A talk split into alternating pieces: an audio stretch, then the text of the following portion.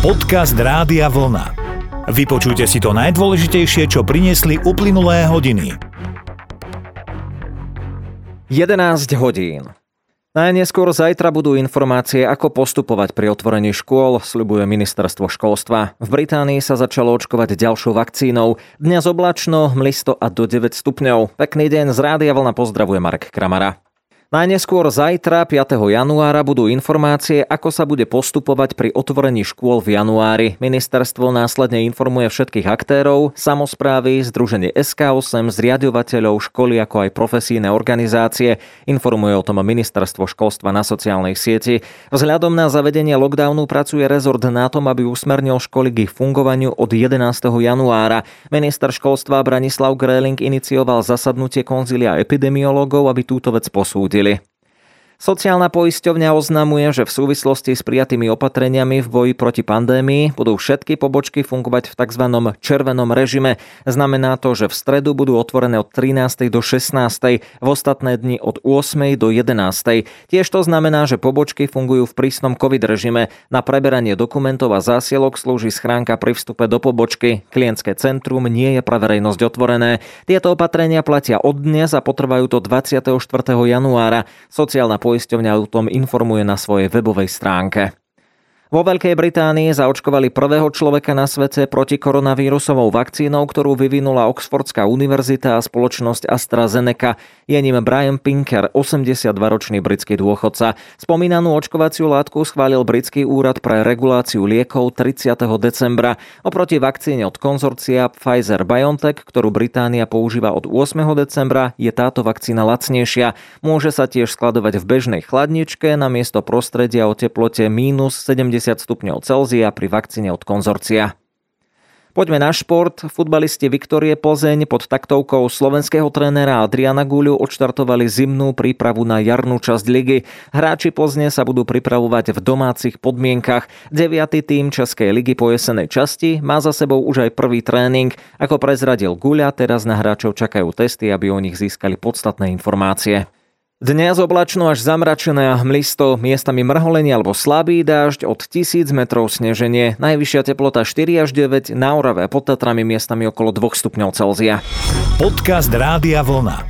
Spravodajský tým Rádia Vlna prináša novinky a zaujímavosti z domova a zo sveta slovenskej spoločnosti rezonuje prípad bývalého policajného prezidenta Milana Lučanského. Podrobnosti prináša Marek. Najnovšie klub generálov Slovenskej republiky vyzval generálneho prokurátora a znalcov z odboru súdneho lekárstva na dôsledné vyšetrenie udalosti, ku ktorým došlo krátko po uväznení zosnulého policajného ex-prezidenta Lučanského 9. decembra a po jeho návrate do Prešovskej väznice 29. decembra. Občianske združenie Klub generálov žiada, aby s výsledkami bola oboznámená verejnosť. Klub pripomenul, že mnohí z jeho členov, ale aj viacerí prokurátori a policajti, koaliční aj opoziční politici hodnotili Lučanského úsilie v boji s organizovaným zločinom vysoko pozitívne. Prispel podľa nich k odhaleniu a usvedčeniu nemálo počtu páchateľov závažných zločinov. Ako si Marek spomenul, už aj v správach vzniká kontrolná komisia na prešetrenie prípadu. Šéf Národnej rady Boris Kolár dnes oznámil, že nominuje do nezávislej kontrolnej komisie, ktorá má prešetriť úmrtie policajného ex-prezidenta Milana Lučanského šiestich členov.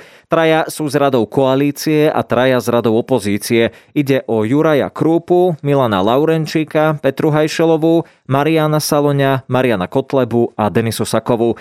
Predseda parlamentu v tejto súvislosti poďakoval všetkým parlamentným stranám, že bez prieťahov reagovali a navrhli členov komisie z ich radov. Ministerka spravodlivosti Mária Kolíková ešte minulý týždeň oznámila, že zriadí širokú komisiu na prešetrenie prípadu. Potvrdila, že zvažovala aj vyvodenie politickej zodpovednosti. Uviedla, že celá udalosť ju mrzí a dodala, že ide o politickú kauzu. Podrobnosti však nevysvetlila, policajný ex-prezident nebol politicky činný. Zároveň minulý týždeň generálny riaditeľ zboru väzenskej a justičnej stráže Milan Ivan odstúpil zo svojej funkcie. Cez víkend sa k prípadu navyše vyjadril aj minister vnútra. Na sociálnej sieti sa vyjadril minister vnútra Roman Mikulec, tvrdil, že vyšetrovateľ žiadnym spôsobom neobmedzoval styk obvineného s rodinou a že príslušná žiadosť o umožnenie návštevy vyšetrovateľovi doručená nebola. Šéf rezortu vnútra zároveň vyvrátil informácie, že zakázal príslušníkom policajného zboru uctiť si pamiatku Lučanského zapálením sviečky. Lučanského manželka Martina na sociálnej sieti cez víkend žiadala o vyjadrenie ministra vnútra s otázkou, či nie je možné vyvesiť čiernu vlajku nad budovu minister manželstva.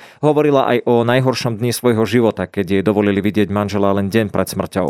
Pri policajných staniciach na rôznych miestach Slovenska naďalej pribúdajú sviečky. Slováci aj takto vyjadrujú podporu pozostalým po bývalom policajnom prezidentovi Milanovi Lučanskom a žiadajú dôkladné prešetrenie celého prípadu. Na sociálnej sieti v uplynulých dňoch vznikla verejná skupina s názvom Všetci za Milana All for Milan. Aktuálne má viac ako 31 tisíc členov. Podcast Rádia Vlna.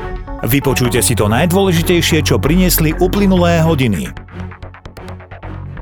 Externé štúdium na vysokej škole bude kratšie. Viac si o tom povieme s Marekom. Externé štúdium na vysokej škole dnes trvá dlhšie ako denné štúdium. Po novom sa ale bude krátiť, uvedol to minister školstva Branislav Greling. Externé denné štúdium bude mať rovnakú dĺžku, ako je to v Česku, aj v zahraničí, teda 3 a 2 roky. A škola zodpoveda za jeho kvalitu a za to, aby zabezpečila tú požadovanú úroveň. Šéf rezortu školstva je rád, že k tejto zmene, ktorá bude zahrnutá v novele zákona o vysokých školách, prichádza. Škola bude podľa neho zodpovedať za kvalitu štúdia. Pretože to vždy bolo myslené tak, že externé štúdium je nejaké menej hodnotné alebo plnohodnotné a potrebujeme tam ešte o jeden rok navyše. Tak to je problém vysokej školy. Nech vysoká škola sa postará o to, aby naozaj aj to externé vzdelávanie bolo natoľko kvalitné, že ho budeme vedieť realizovať v rámci 5 rokov a akreditačná agentúra bude potom posudzovať tú kvalitu externého štúdia. Marek, ako je to teda dnes? V súčasnosti externé štúdium na bakalárskom stupni trvá 4 roky a na magisterskom alebo inžinierskom stupni 3 roky. Táto zmena platí od roku 2013, mala priniesť vyššiu kvalitu vzdelania pre externých študentov. Podcast Rádia Vlna. Spravodajský tým Rádia Vlna prináša novinky a zaujímavosti z domova a zo sveta kalendári 1. januárový pondelok vlastne aj prvý novoročný. Slovensko sa dnes symbolicky spája s ostatnými krajinami sveta, aby si pripomenulo Deň Brajlovho písma. Bližšie sa na túto tému pozrel Tomáš. Cieľom tohto dňa je nielen spomienka na samotného tvorcu, ale najmä na význam tohto písma. To predstavuje základný komunikačný prostriedok pre ľudí so zrakovým postihnutím. Uviedla to PR manažérka Únie nevidiacich a slabozrakých Slovenska Eliška Fričovská. Brajlovo písmo pozostáva z dvoch stĺpcov po troch bodoch. Ich kombináciou možno zaznačiť písmená ABCD, ale aj interpunkčné znamienka, matematické a chemické symboly, či dokonca notový záznam. Veľkosť jednotlivých bodov či vzdialenosť medzi nimi sú pevne dané. Svetová únia nevidiacich pri príležitosti dnešného dňa poukázala aj na ťažkú situáciu v súvislosti s pandémiou. Počas nej majú totiž zrakovo postihnutí ľudia stiažený prístup k informáciám v brajlovom písme. Únia preto žiada všetky krajiny, aby ratifikovali a implementovali Marakešskú zmluvu. Tá umožňuje cezhraničnú distribúciu brajlovho písma a iných materiálov na čítanie bez hrozby porušenia autorských práv. Podcast Rádia Vlna vlna. Vypočujte si to najdôležitejšie, čo priniesli uplynulé hodiny. Irán začal obohacovať urán na úroveň 20%. Čo to znamená, prosím ťa, Marek? Súvisí to s obavami, že by Irán mohol začať disponovať jadrovými zbraňami. Irán začal s obohacovaním uránu na úroveň 20% dnes. Informovala o tom agentúra AP s odvolaním sa na hovorcu iránskej vlády. Ten povedal, že príkaz na začatie s vyšším obohacovaním vydal prezident Hassan Rouhani. Na výrobu jadrových zbraní je potrebné obohatenie na úroveň 90%.